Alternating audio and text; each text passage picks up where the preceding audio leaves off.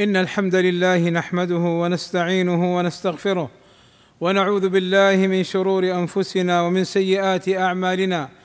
من يهده الله فلا مضل له ومن يضلل فلا هادي له. وأشهد أن لا إله إلا الله وحده لا شريك له. وأشهد أن محمدا عبده ورسوله. يا أيها الذين آمنوا اتقوا الله حق تقاته ولا تموتن إلا وأنتم مسلمون. يا أيها الذين آمنوا اتقوا الله وقولوا قولا سديدا يصلح لكم أعمالكم ويغفر لكم ذنوبكم. ومن يطع الله ورسوله فقد فاز فوزا عظيما. إن أصدق الكلام كلام الله وخير الهدى هدى محمد صلى الله عليه وسلم.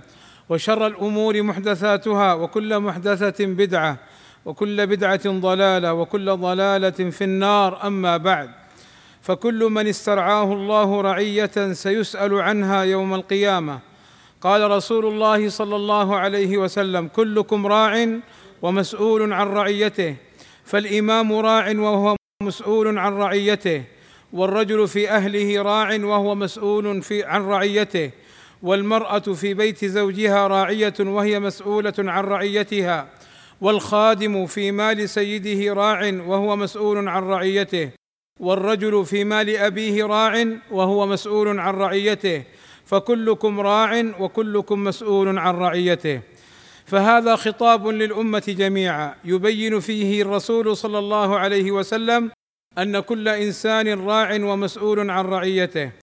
وقوله صلى الله عليه وسلم كلكم راع الراعي هو الحافظ المؤتمن الملتزم صلاح ما قام عليه وما هو تحت نظره ففيه أن كل من كان تحت نظره شيء فهو مطالب بالعدل فيه والقيام بمصالحه في دينه ودنياه ومتعلقاته. وقوله صلى الله عليه وسلم وكلكم مسؤول عن رعيته اي يسأل أحفظ الأمانة أم ضيع؟ قال صلى الله عليه وسلم إن الله سائل كل راع عما استرعاه أحفظ أم ضيع؟ حتى يسأل الرجل عن أهل بيته.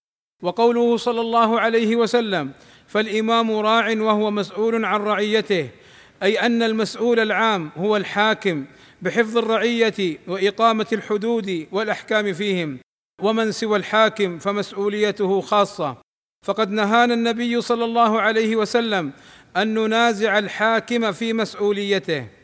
فلا يجوز للرعية أن تعارض أو أن تعترض على أوامر ولي الأمر وتشغب عليها. فالواجب على الرعية أن تسمع وتطيع في غير معصية الله. ولا تتدخل يا عبد الله فيما لا يعنيك إذ ولي الأمر هو الراعي وهو المتولي لشؤون البلاد والعباد. قال صلى الله عليه وسلم من حسن إسلام المرء تركه ما لا يعنيه. وقوله صلى الله عليه وسلم والرجل في أهله راع وهو مسؤول عن رعيته.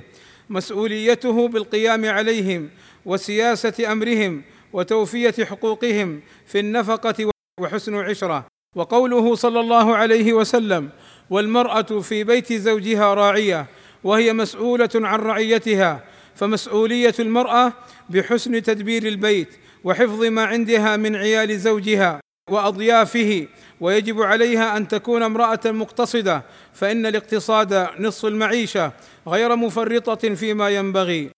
ومسؤولة الزوجة عن أولادها في إصلاحهم وإصلاح أحوالهم وشؤونهم فهي مسؤولة عن كل ما في البيت. وقوله صلى الله عليه وسلم والخادم في مال سيده راع وهو مسؤول عن رعيته ومسؤولية الخادم المملوك بحفظ ما في يده من مال سيده والنصح له والقيام بحق خدمته. وقوله صلى الله عليه وسلم والرجل في مال أبيه راع وهو مسؤول عن رعيته مسؤولية الإبن بحفظ مال أبيه وتدبيره فيما يعود عليه بالمنفعة. والله أسأل لي ولكم التوفيق والسداد وأن يغفر لنا الذنوب والآثام.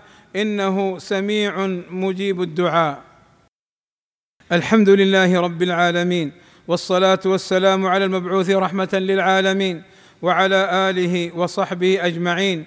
عباد الله ختم رسول الله صلى الله عليه وسلم كلامه بقوله فكلكم راع وكلكم مسؤول عن رعيته. أي أن كل من ذكر في هذا الحديث قد كلف بضبط ما أسند إليه من رعيته وأؤتمن عليه فيجب عليه أن يجتهد في ذلك وينصح ولا يفرط في شيء من ذلك فإن وفى ما عليه من الرعاية حصل له الحظ الأوفر وحاصل معنى الحديث.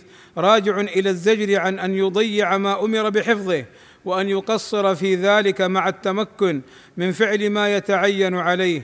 عباد الله إن الله وملائكته يصلون على النبي. يا أيها الذين آمنوا صلوا عليه وسلموا تسليما. فاللهم صل على محمد وأزواجه وذريته كما صليت على آل إبراهيم. وبارك على محمد وأزواجه وذريته كما باركت على إبراهيم إنك حميد مجيد. وارض اللهم عن الخلفاء الراشدين أبي بكر وعمر وعثمان وعلي وعن جميع أصحاب النبي صلى الله عليه وسلم والتابعين لهم بإحسان وعنا معهم بمنك وكرمك.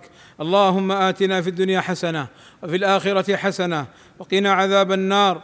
اللهم اغفر للمسلمين والمسلمات والمؤمنين والمؤمنات الأحياء منهم والأموات. اللهم وفق ولي أمرنا. الملك سلمان بن عبد العزيز وولي عهده الأمير محمد بن سلمان لما تحبه وترضاه وأصلح بهما البلاد والعباد واحفظهما من كل سوء. اللهم أيدهما بتأييدك ووفقهما بتوفيقك وأعز بهما الإسلام والمسلمين. والصلاة والسلام على المبعوث رحمة للعالمين. والحمد لله رب العالمين.